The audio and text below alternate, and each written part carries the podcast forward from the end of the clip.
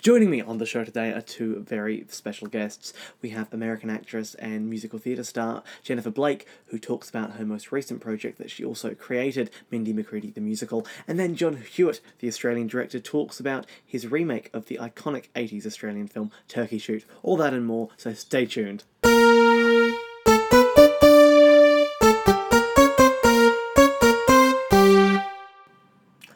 Welcome to Benjamin Maio Mackay's Talk to Me. I'm your host, and as I said, joining on the show today are two very special guests. First up, I talked to Jennifer Blake about her project McCready the Musical. It's a musical that details the life of country star Mindy McCready. And uh, that's just finished a very successful run in LA, and she talks about the development process as well as the LA season. And then I interviewed Jon Hewitt. Now, Jon has just remade the iconic Australian film Turkey Shoot, and he talks about remaking that in uh, in 15 days. So, a very impressive shooting schedule there. So, two very exciting interviews, and uh, then, of course, we I had some movie reviews and DVD reviews, thanks to the fantastic supporters of this show. So, now here's my interview with Jennifer Blake. Enjoy. Welcome to the show, and thank you for joining me today. Now, who or what inspired you to become an actress? Oh, wow. Um, I have been doing this for as long as I can remember, since I was about six years old. But I, I guess if I, you know, it'd have to be a mix between my grandmom and my mom, just always having music around in the house. So there was a bit of performance on their part. And then combined with teachers I had at a young age, probably when I started dancing, there was always performance going on in my life. Wonderful. Now, when you first decided to become an actress for a living, did you have an idea of what area you mainly wanted to work in TV, film, or theatre?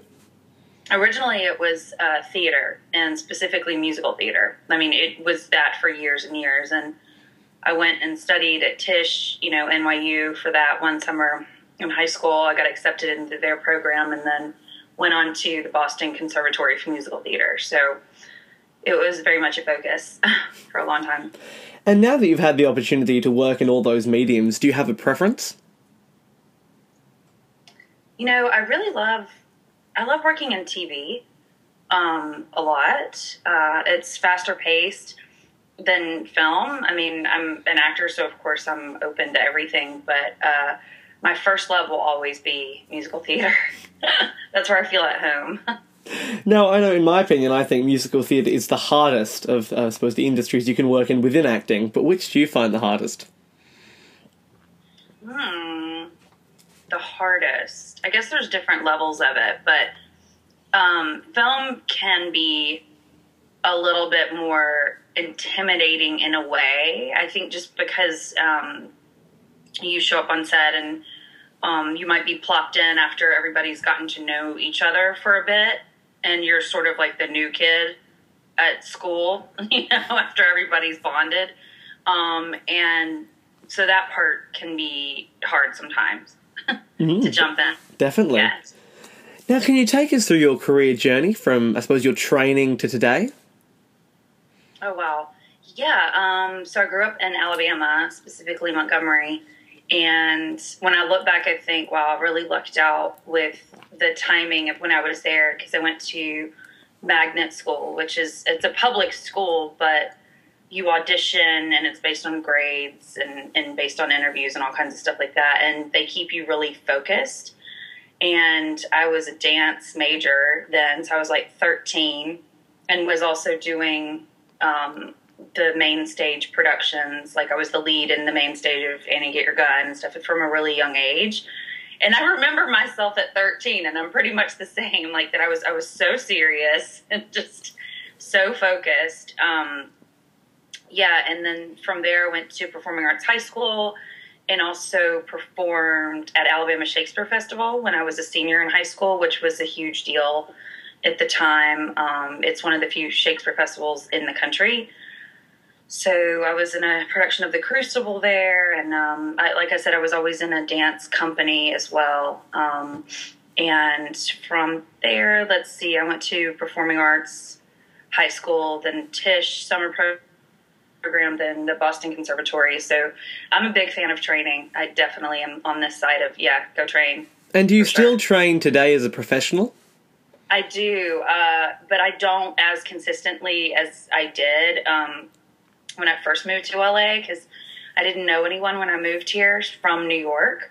Uh, I lived in New York City and worked um, in theater and television and a bit of film um, for about seven and a half years. Then moved here after I worked with a director, Frank Oz, who kind of, you know, it felt like now or never um, to kind of try it out and see because I knew that I wanted to do something with uh, film and TV. But uh, but yeah, anyway, to answer your question, I do on occasion still go to Stan Kirsch, who's fantastic, and Robert Davanzo, who's also great, John Swanbeck. They're all um, really, really inspiring and honest uh, acting coaches that I'll go to from time to time.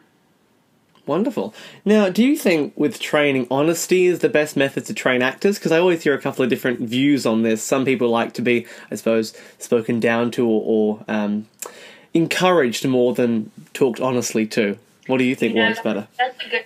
That's a good question um, because you get so used to. I think, if, especially if you go to an intensive conservatory training, a lot of times their methods can be to break you and before they make you. I don't, you know, or you're broken down, your spirit's a bit broken down, and you get used to that. And at such a young age, you're used to being in school and used to sort of being, you know, no, you're wrong. That can't possibly be right. You know, you get used to it, um, and then it really kind of is debilitating um, as a creative person.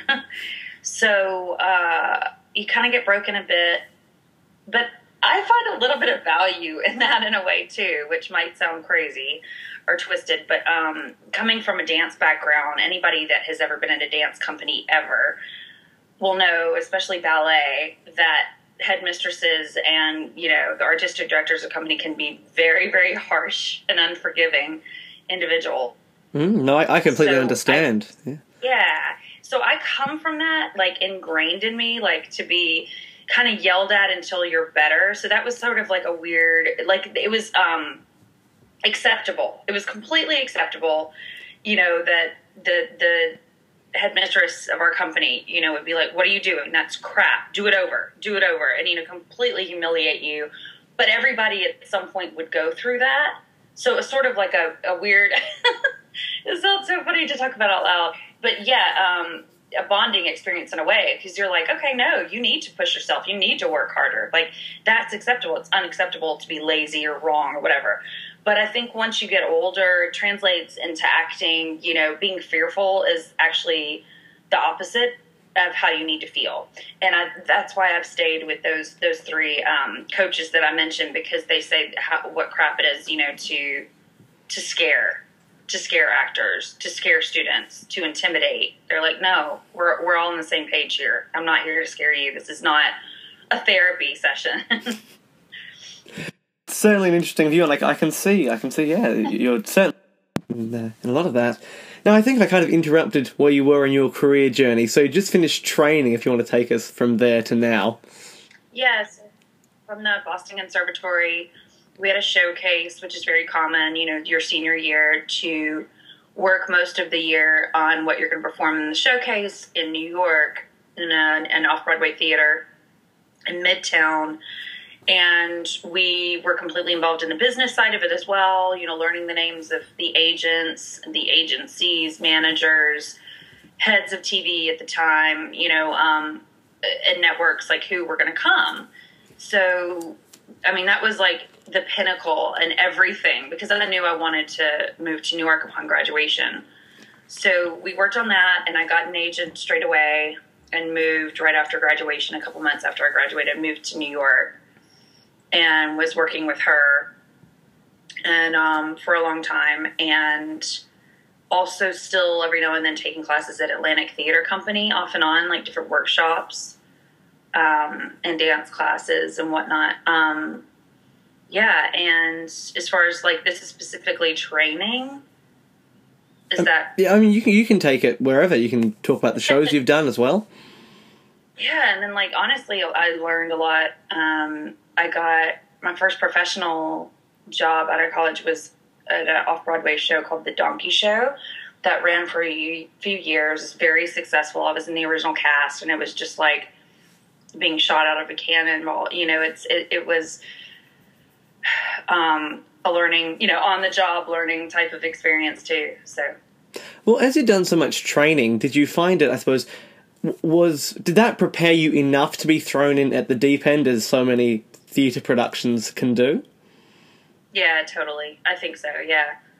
Um, the thing that we weren't as prepared with would be the business side, you know, all in all. And I've talked to a lot of like friends or acquaintances about that too, that they don't really, they kind of skip that in school because there is so much focus on the craft um, and, and, and being better at that. But the business side, you know, and how to go about getting your own apartment and things like that when you're 20, you know, whenever you graduate. Um, and how to have a job and still negotiate with your agent about like I need to make money, but I need to be going on auditions or, you know, just trying to figure that out on your own, basically, when you're 19 or 20. That was trickier. I, you know, and anything else, so I was on stage or auditioning, or whatever, I was fine. but the other stuff, the grow adult stuff was, you know, as I say, like dealing with that was a bit more like, hmm, how do I, how do I do this and not make a total mess of it? Well, I suppose you must have conquered that now because you've co-created your own musical about Mindy McCready, and that opened on May the eighth and uh, in LA, and it's playing till June 12. When did this idea come to you? Last Thanksgiving, I met a friend of mine for coffee because I was going to ask him for advice on um, basically a, a previous uh, production web series that I was involved with, and just saying like things had not turned out as well as I'd hoped for that project um, and kind of going, you know, just asking for professional advice, throwing him ideas. I said, I really miss singing. I miss doing my own, I want to do my own thing, to not really have anybody to answer to except for myself and for the audience, you know? And um, I miss country. And he goes, Do you, have you um, ever heard that you look a lot like Mindy McCready? and I said, I've, I've been told that before, but and, I, and he's like, well, do, do you know her music? He didn't really know her stuff. And we literally that day over coffee, we were there for about four or five hours and um, started just learning, wow, this, this is a story to be told that a lot of people probably don't know. And then, you know, came home that night and just was up until two or three, just researching like crazy. And then every day since, basically, uh, I've just I had been researching and, and focusing and learning all her catalog of music and, um, you know, focusing on the aspects of her life from 15 to 37. And um, so, yeah, so we cast the show, uh, which also was a huge process. I feel super lucky we found the guys that we did. Um, but yeah, that was the beginning of mm. that how that came together. now, with developing a show, that's always a complex process, and it differs for every production. Can you take us through the, I suppose, the the rough basis of how you developed it, from I suppose the research to now that you're on stage? Yeah, a lot of research. Um, really important to like have really good communication with your collaborator and feel safe with like throwing back and forth ideas that may or may not be terrible or may or may not be fantastic. Um, so that that I feel like is is super important to have that that that grounding and that basis with that person because you can go okay we're on the same page. Um, what does this look like? I imagine it to look like this. What do you imagine oh okay i do too. So we had a lot of synchronicities and we were kind of like having the same vision. So we went from there and trying to streamline because if you think of kind of like any biopics like Ray or Walk the Line. You know, it's similar how they're based on real people who are, are no longer with us, who passed away, but they have this catalog of songs that people know and they have huge fans. You know, it's similar. So we're looking at that and going, I loved Walk the Line. You know, that that was I'm like, oh, how did they do that? They chose certain parts of Johnny Cash's life and so, in finding so much information and research, that's the step two, I would say, is going, which story do we want to tell? Like, what's popping up at us? Because that's a lot. From a, being a 15 year old girl to being 37, that's a lot, um, a ground to cover. Mm. So, from that, alongside her catalog of songs, going, which songs do we want to pick? and choose and do. And that's a whole process. And it really is, I think, about being obsessed. Because that was our, like, that was my number one priority in my life. Um, and still is now, basically. I mean, it's still on its beat but it's still um, very much my focus. But going, which, do we throw this story in or do we get that, you know, and just going through the script and, and crossing things out and streamlining and then seeing seeing the through line, seeing you know which songs, and then um, the next process is casting, and that was a whole big process for sure.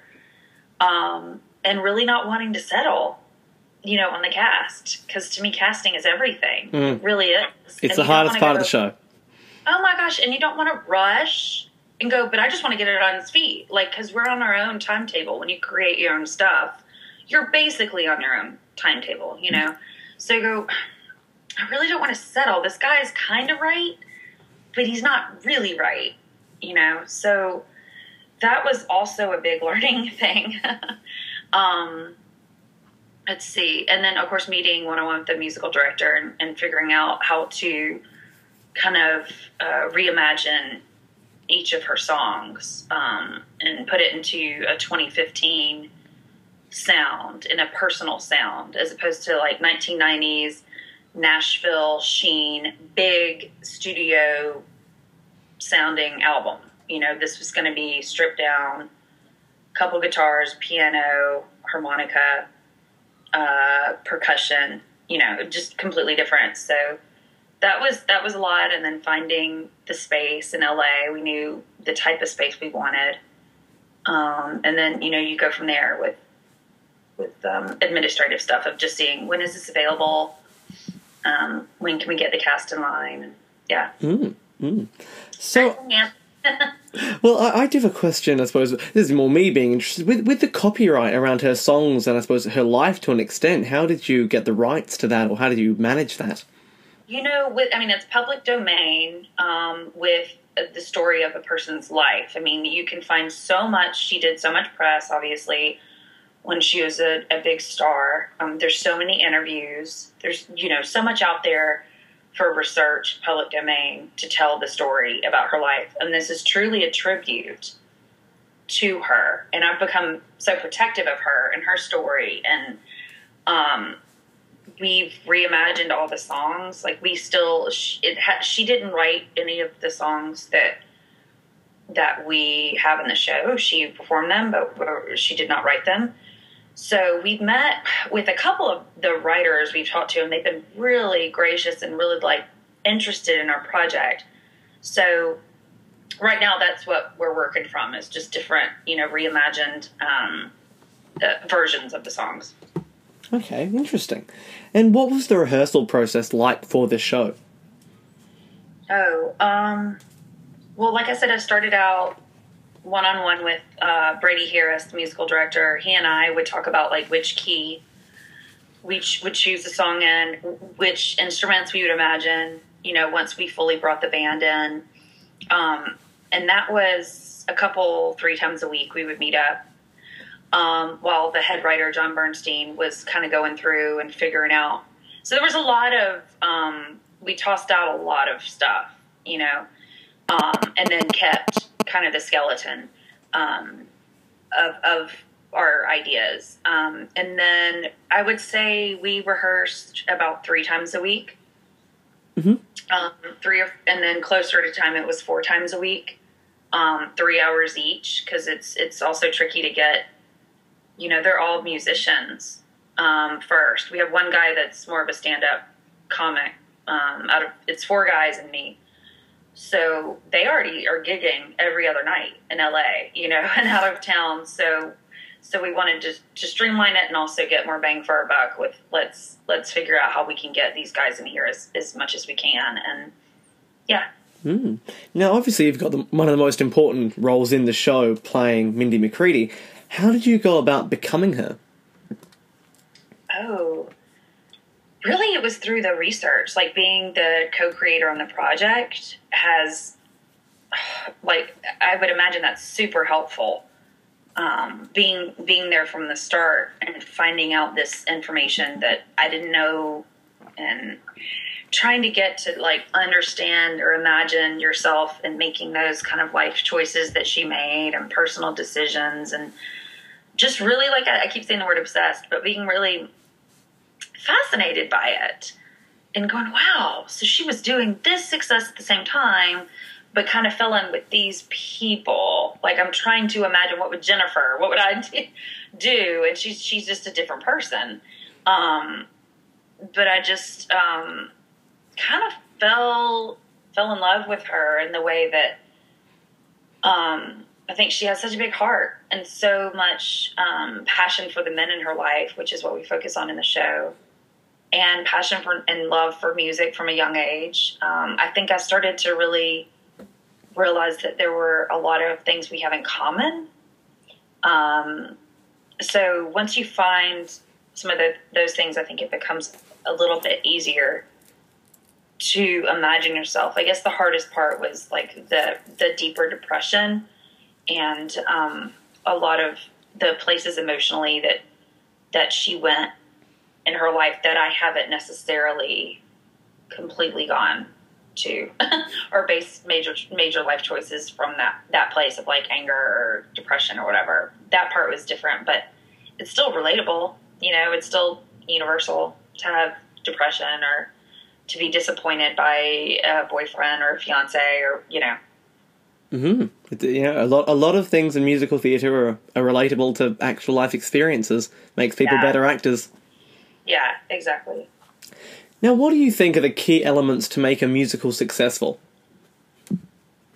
Hmm.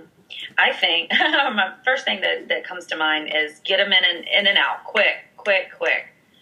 Tell the story, feel the story, let the audience get it, but streamlining straight away. That's one of the best.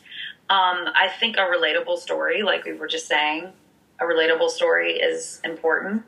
Um, finding the humanity. Um, obviously is how you get the relatability. Having really good songs, really good songs, and really working your butt off to make sure that that uh, they're balanced and you know that it's a fun a fun experience um, to hear those songs for the first time. Also, I mean, especially if you're telling a very compelling, you know, somewhat sad story.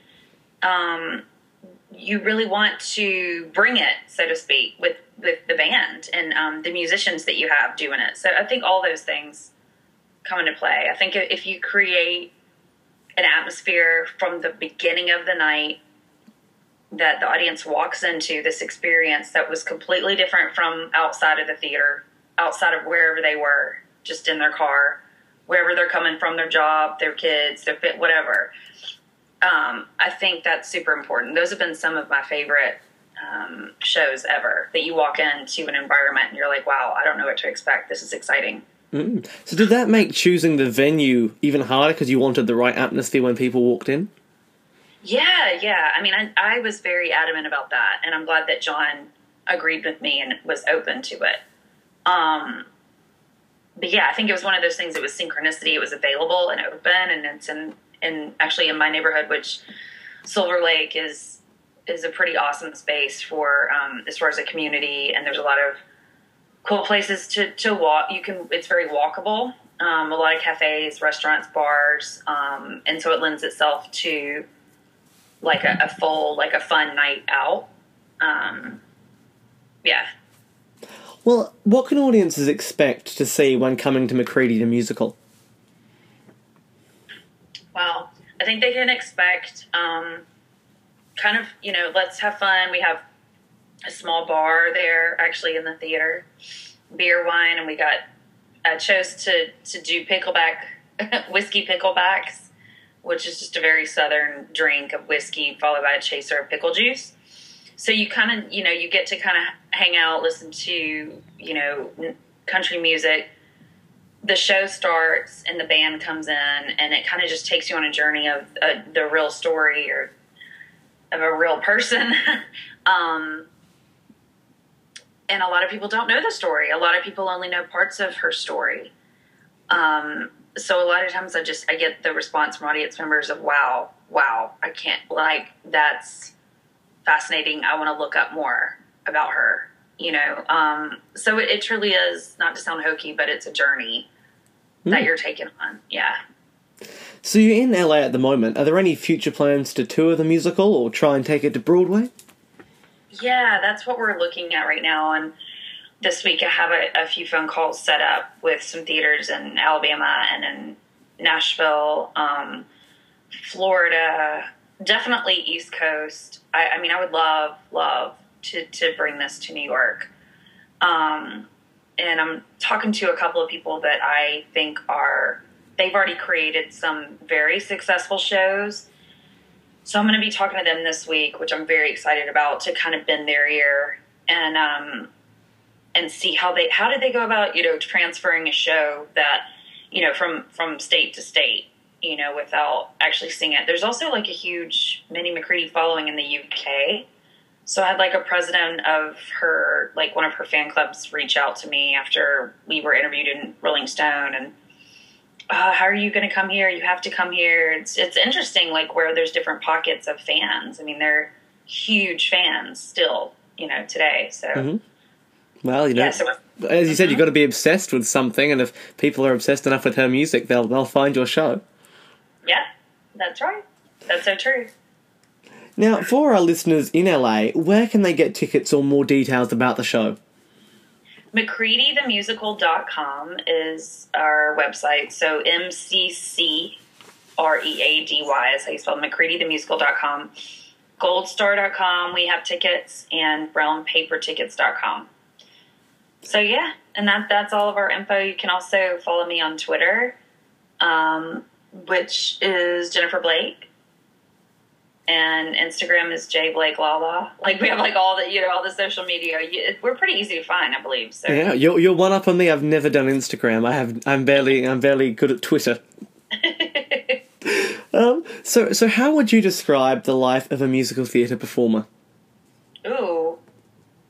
Um. That would be a long sentence or a long conversation to have, but um, I, I, love it. It's the life for me. Um, I mean, it, I, obviously, I don't just say musical theater, but that's my first love. Um, I also work in TV and film out here, mm so. But I think it's what the first thing I think of is family. Like you kind of have a built-in family with each cast, um, and I mean, there's people I've connected with on projects that I worked on 20 years ago, you know, 15 years ago that we still talk pretty regularly. So um, so yeah, I think you just it's not going to be your regular uh, life, so to speak, of maybe marriage, babies, you know, necessarily because there's definitely a lot of touring, there's a lot of moving around, um, there's a lot of uncertainty, a lot of rejection, you know. But um, but I think if you stick with it, the cream, you know, rises to the top. So, what would you say has been the highlight of your career so far? Ooh, well, right now, like right now, because it's happening right now, mm-hmm. it's very exciting.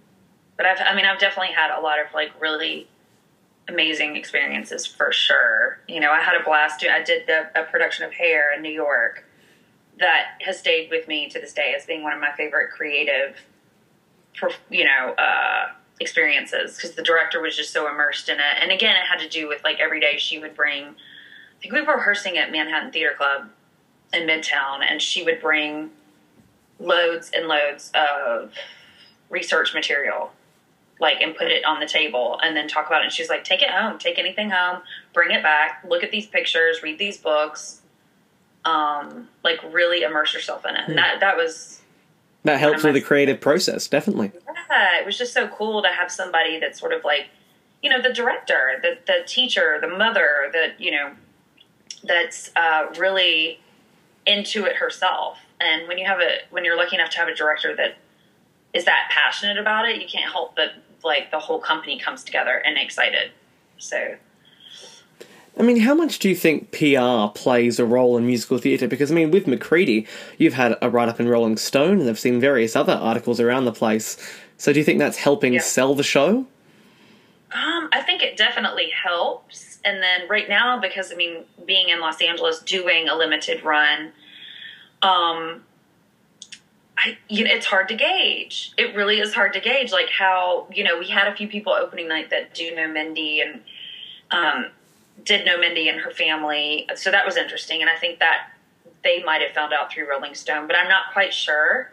Um, I do hang out with some of the audience afterwards, or I do kind of meet a few of them afterwards, but sometimes those are more fr- like friends of mine that come to the show, um, and then I don't know how some of them, unless they come out and tell me how they heard about the show. So I would be interested to see if there was a way to check percentages. You know, Yeah. how did you hear about it? In what way did you hear about our show? Well, uh, finally, what advice would you offer to anyone looking to work in the performing arts? Oh, training. I would say train. Just train. It doesn't have to be a four year conservatory. It doesn't have to be a thing. You can even go do a six week workshop. Um, definitely do your research on, you know, what the students think. Talk to the students that go to that school or that, you know, that teacher. But train and then just kind of just say yes to anything. Um, there's tons of, you know, student films. Um, there's always something out there that you can be doing um, that's a collaboration. It might not pay. A lot of times, it doesn't pay, or it might pay, but it's it's uh, a long drive from where you live, or it's you know tricky. But I, I think the doing, the doing is everything. The sitting back and talking about it, uh, that's not really. Just just do it. Just go throw yourself into an uncomfortable situation. Well, thank you for your wise words, and that's very true of the performing arts. Everything's essentially done for free. Um, well, until a point, anyway. And good luck with the rest of the McCready season. Thank you so much, Benjamin. Thanks. That was my chat with Jennifer Blake, and you can find a link to McCready the Musical's website in the show notes. So now, here's my interview with Jon Hewitt about his remake of Turkey Shoot, which has just come out on DVD and Blu ray. Enjoy.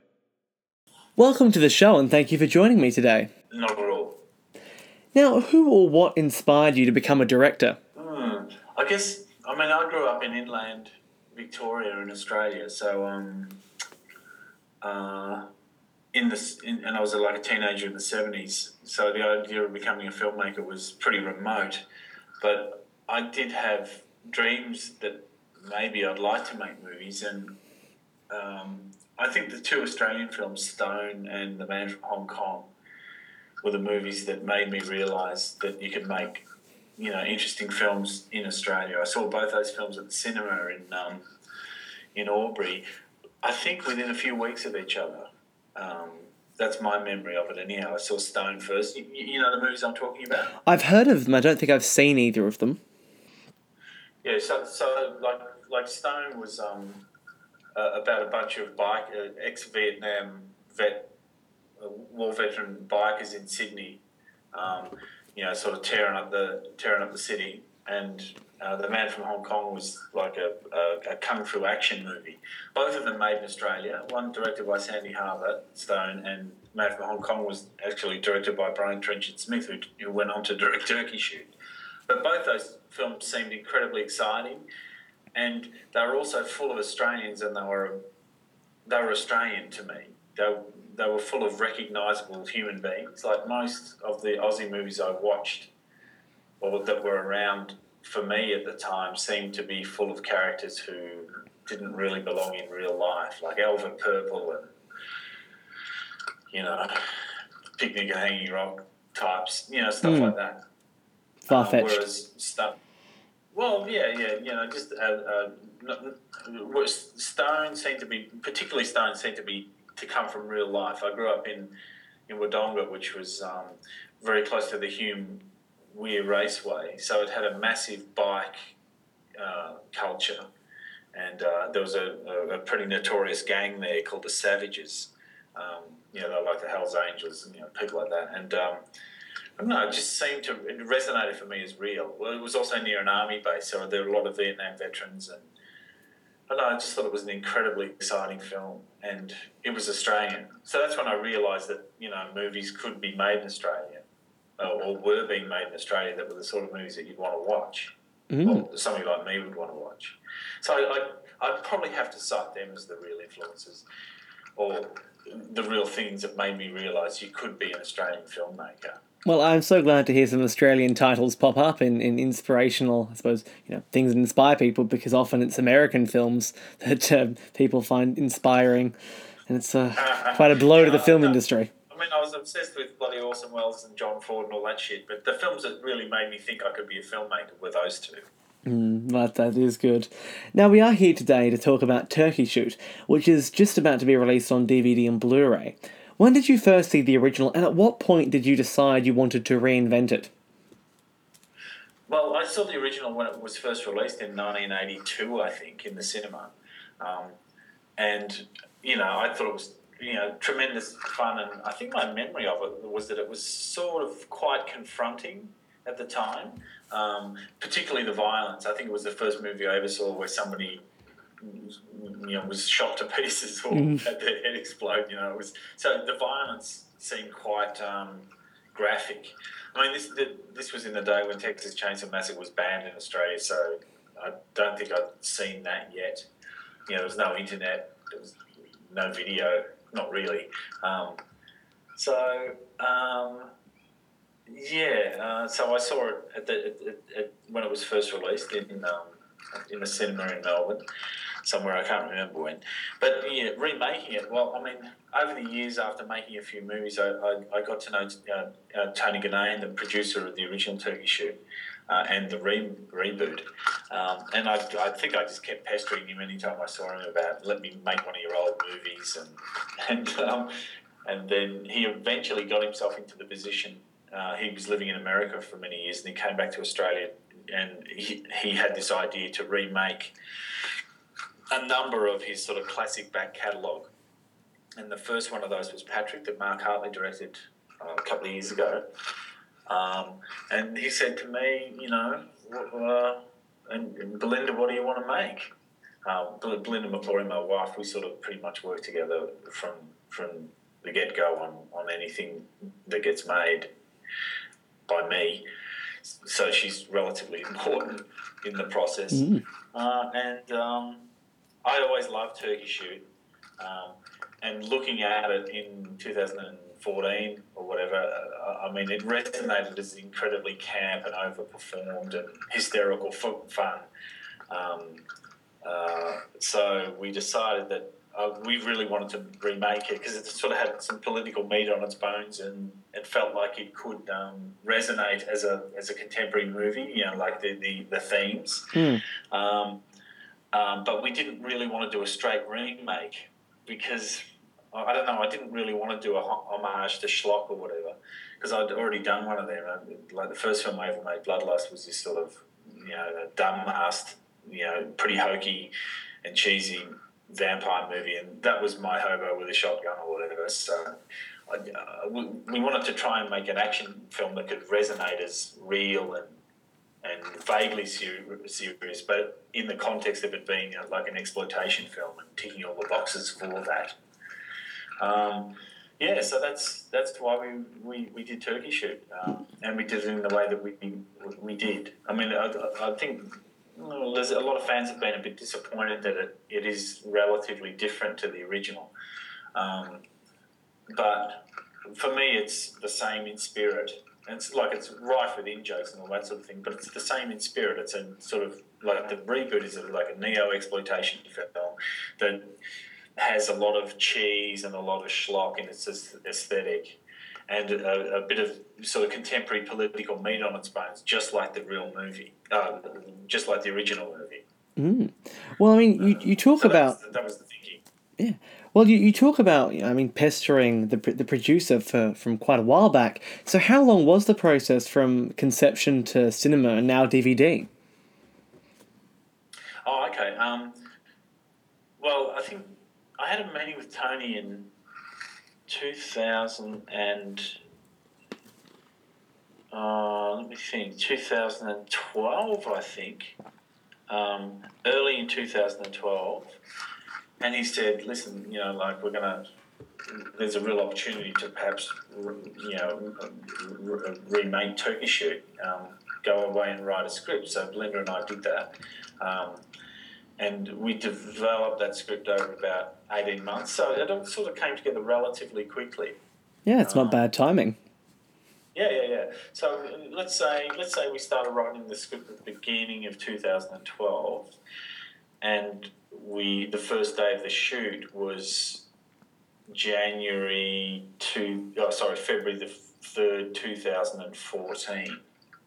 That's So, a you know, pretty fast turnaround. Eighteen months. Yeah, fun. yeah, absolutely. And I mean, that was the experience of the that was the, the whole production process. I mean, we shot it in three weeks, which is in fifteen days, which is incredibly quick for the sort of film it is. Mhm. So we shot it in fifteen days in February two thousand and fourteen, and we delivered it. That is, the film was complete and showing on a cinema screen uh, before the end of June two thousand and fifteen. Uh, 2000, uh, 2014. Oh wow. So the whole, yeah, I mean that's really really quick, but it was all part of the, the structure of how, how Tony financed it. We just had to pull our finger out and knock around and really make it as quickly as we possibly could. Like deliver it by June thirty, you know, the usual financial year sort of whatever's.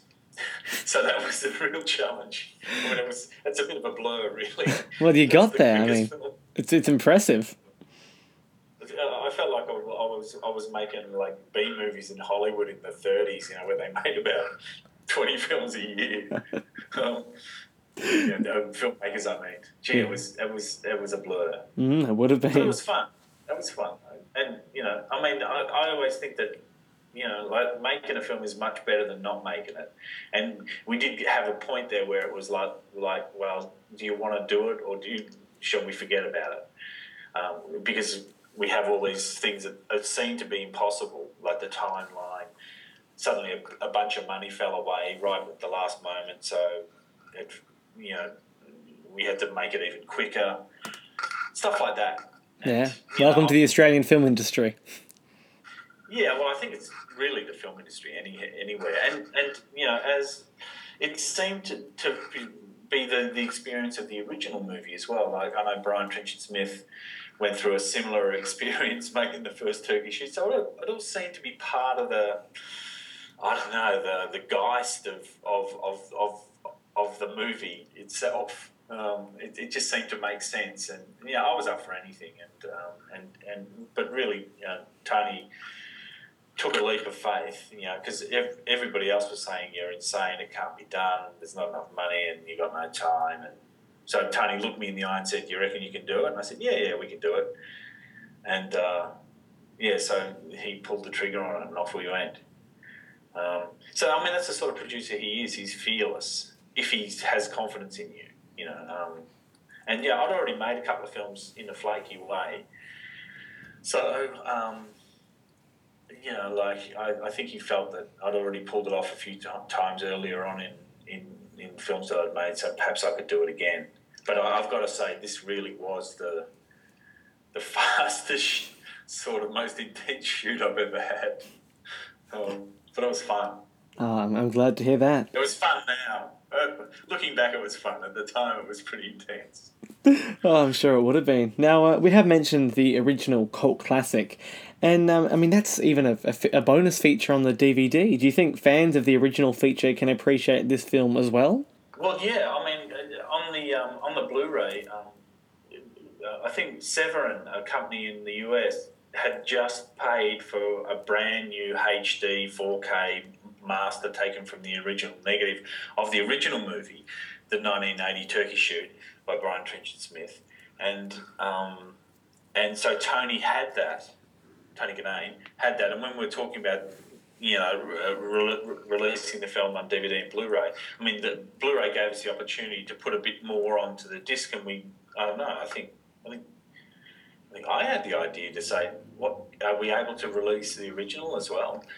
And Tony was cool with that. So yeah, we've been able to put uh, yeah the most beautiful version of the original on the on the Blu-ray of the reboot. So yeah, yeah I, I guess it'll give people an opportunity to, if they want to, to compare and contrast the movies and maybe look at the original and go, yeah, what an awesome film that is, and look at the reboot and go, yeah, that, you know, what a piece of shit it is. Oh, I'm sure they won't Um, think that. But they'll be able to, compare and contrast the two two movies, Mm. and, and perhaps um, uh, you know see the sort of in jokes and little references we make in the in the reboot and how they relate back to the original.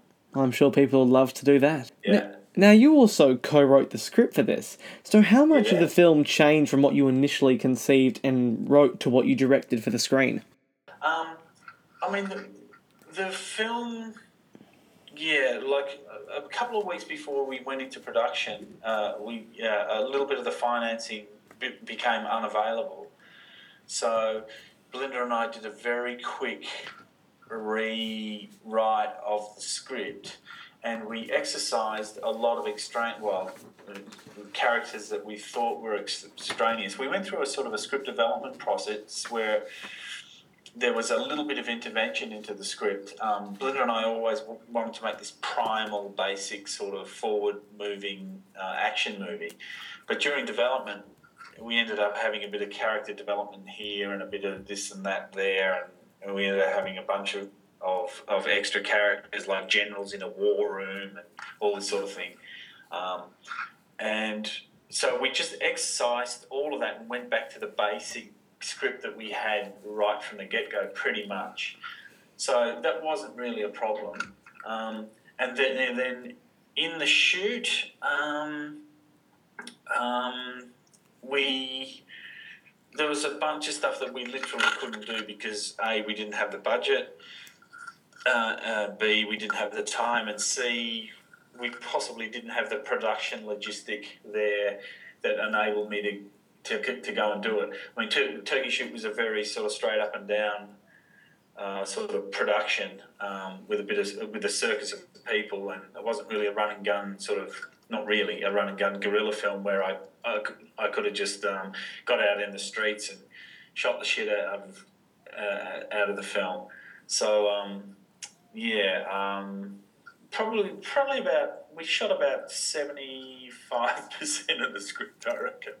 Um, and perhaps you can feel that as we come towards the end of the movie, it, it appears a bit sort of um, like we're sort of pulling it out of the air. But we always had this our aesthetic, and and certainly my my position to the financiers and so on was that you know we're never going to be able to afford a lot of the stuff that's in the movie, like you know car chases down freeways and Black Hawk helicopters dumping soldiers onto roofs and so on. But we had this aesthetic where we could use stock and found footage to introduce that into the movie um, through the game show cameras and all that sort of stuff, and and and yeah, so a lot of the film were, was was found that way, and perhaps a few holes were plugged as well, and, and we were able to save save our bacon a little by having a bit more of that. hmm And you got to keep the film's But I- integrity. I, I haven't actually done it, but I, I reckon the rest was sort of found and, and stock type um, stuff, which is cool. It is, most certainly. Now, uh, as you I mean, I had to remind myself that we didn't have a helicopter on the movie a couple of times in post. Yeah, because for me it's relatively seamless, but um, it's like the a helicopter didn't come anywhere near this movie. now uh, you did, as I said, you co-wrote this film. So, do you think that today, to be a good director, you have to be able to write as well? No, I don't think so. Um, um, I, I just have always written the films that I've made, or, or and written them or, or co-written them mainly with Belinda, my wife. We write together. It's just a lot easy. It's a lot easier and it's a lot more fun to write with somebody um, rather than try and do it yourself. I've done it by myself a few times and it's no fun. You know, it's hard work. Whereas writing with somebody else, I don't know, it just gets done quicker and it gets done in a much more exciting way, and, and, and you end up with something that's much better, I think. Um, having two voices sort of there, and you know, Belinda and, and my voice are relatively disparate. I mean, she comes from an, a character and an actor position and an emotional position, and I, I come from a sort of an abbreviated action. You know, let's not, you know, let's just get it on the page sort of thing. And between the two of us, we seem to get it done. Um, but I think there's plenty of directors who uh, out there who don't write their own stuff. I think. I mean, just being a directing the film, you're always are vaguely involved in the writing, anyhow, uh, by making comments and you know, doing quick rewrites yourself that never you never get credited for, and all that sort of stuff. And then uh, in the in the edit suite, like rewriting the film in the edit suite as well. I've done a little bit of that. I do a lot of that actually. You're trying to find the movie in the edit, you know, jettisoning stuff, rearranging scenes, you know, putting dialogue in a different spot where it means something else. That's all part of the sort of interest and fun of the of making a movie. Um, so yeah, I guess directors are always involved in the writing, even though they're not credited. But writing it from the ground up, you know, there's plenty, plenty of great directors who don't do that. All right. Well, um, if you had one minute, minute to sell Turkey Shoot to someone who'd never heard of it before, how would you do it? I'd say it's a um, full on neo exploitation film made with a sense of fun and uh, with a little bit of political meat on its bones, but it doesn't try and shove its message down your throat. It's contemporary and fast moving, um, and it makes, I think, some salient points about where we are as a society, but also has a, a sense of um, cheesy entertainment. And the main thing you've got to keep in your mind is that it's called Turkey Shoot, not Citizen Kane. So that's the sort of movie you're, you're going to get. so, um, where can people get a hold of Turkey Shoot? Oh, look, I reckon it's um, it's obviously on all VOD platforms, you know, iTunes and uh, you know, uh, Big Pond movies and all those sorts of things, as well as you know JB Hi-Fi and anywhere where you can buy a DVD or a Blu-ray. And hopefully, it's in a lot of those booths that you see in the supermarkets as well, where you can rent the things. Uh, it'll definitely be in there. So that, that's the way to see it. Lots of places for people to get hold of it. Yeah, absolutely. Well, finally, what advice would you offer to anyone looking to work in the film industry? Um, I reckon my advice is that it's it's sensible not to think that you're going to have a career and you know uh, you should just try and make what you want to make um, and it's easier now than it's ever been to do that but I'm, I mean, I couldn't give anybody career advice because I've never had a career in the film industry. Pretty much all the films I've made, I've had to sort of will into existence up to a point. I've been lucky a couple of times, but um, you know, a lot of those films um, I didn't get paid to make, and uh, I, I, perhaps invested a lot of my own money in them as well. So I don't know, I don't know. Like, but if you want to make movies, you can do it. Australia is a great place to make films, and there's a lot of really talented people and enthusiastic people, and, and you know, it's still possible to get out on the streets and shoot some stuff without like 40 different um, uh, individuals from different walks of society sort of pouncing on you and going, "That's my footpath. Give me fifty bucks," or "Where's your permit?" or uh, "What are you doing?" You know, stuff like that. Uh, you, you, yeah, just don't don't expect to get have a career. it Would be my advice. I don't know how you have a career as a filmmaker.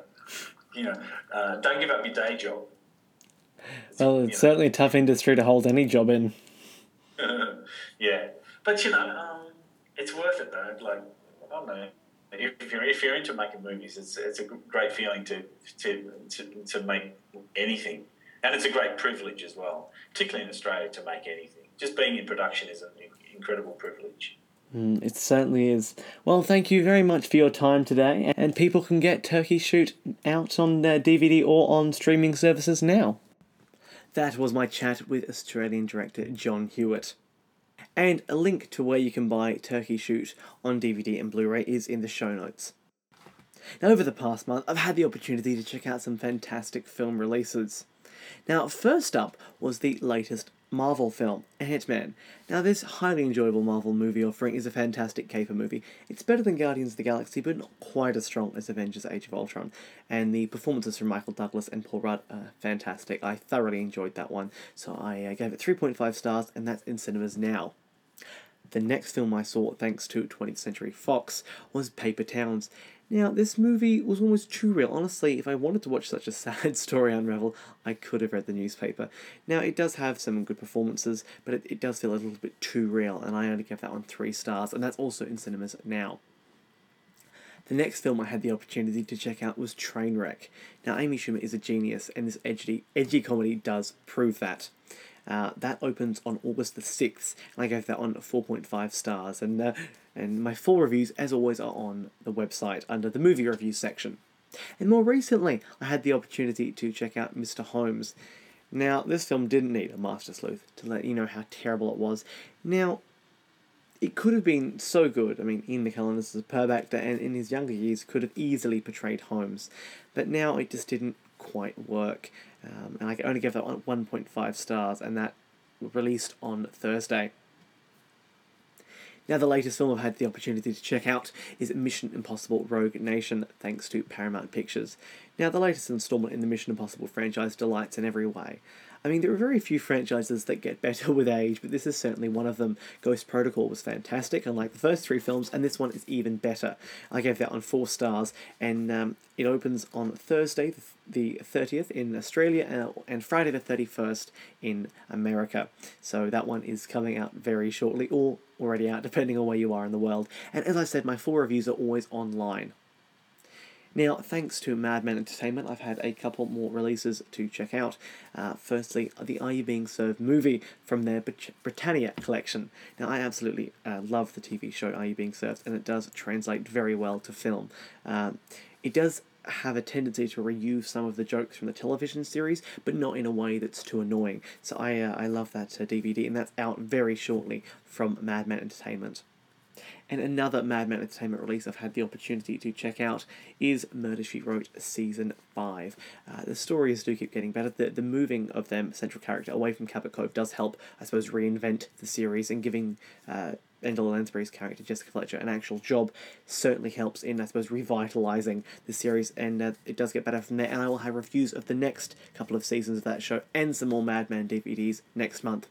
And I will also have some Roadshow products to review by then. So I would like to thank all of our supporters, Madman Entertainment, Roadshow Entertainment, Palace Nova Cinemas, and Mad Zombie Collectibles. All their details are in the show notes of this podcast and on the website preacherspodcast.net. Don't forget to follow the show over on Twitter at Preachers Podcast and like the Facebook page, facebook.com slash Preachers Podcast. I've been your host, Benjamin Maio Mackay, and I'll be back next month with some more exciting interviews. See you then.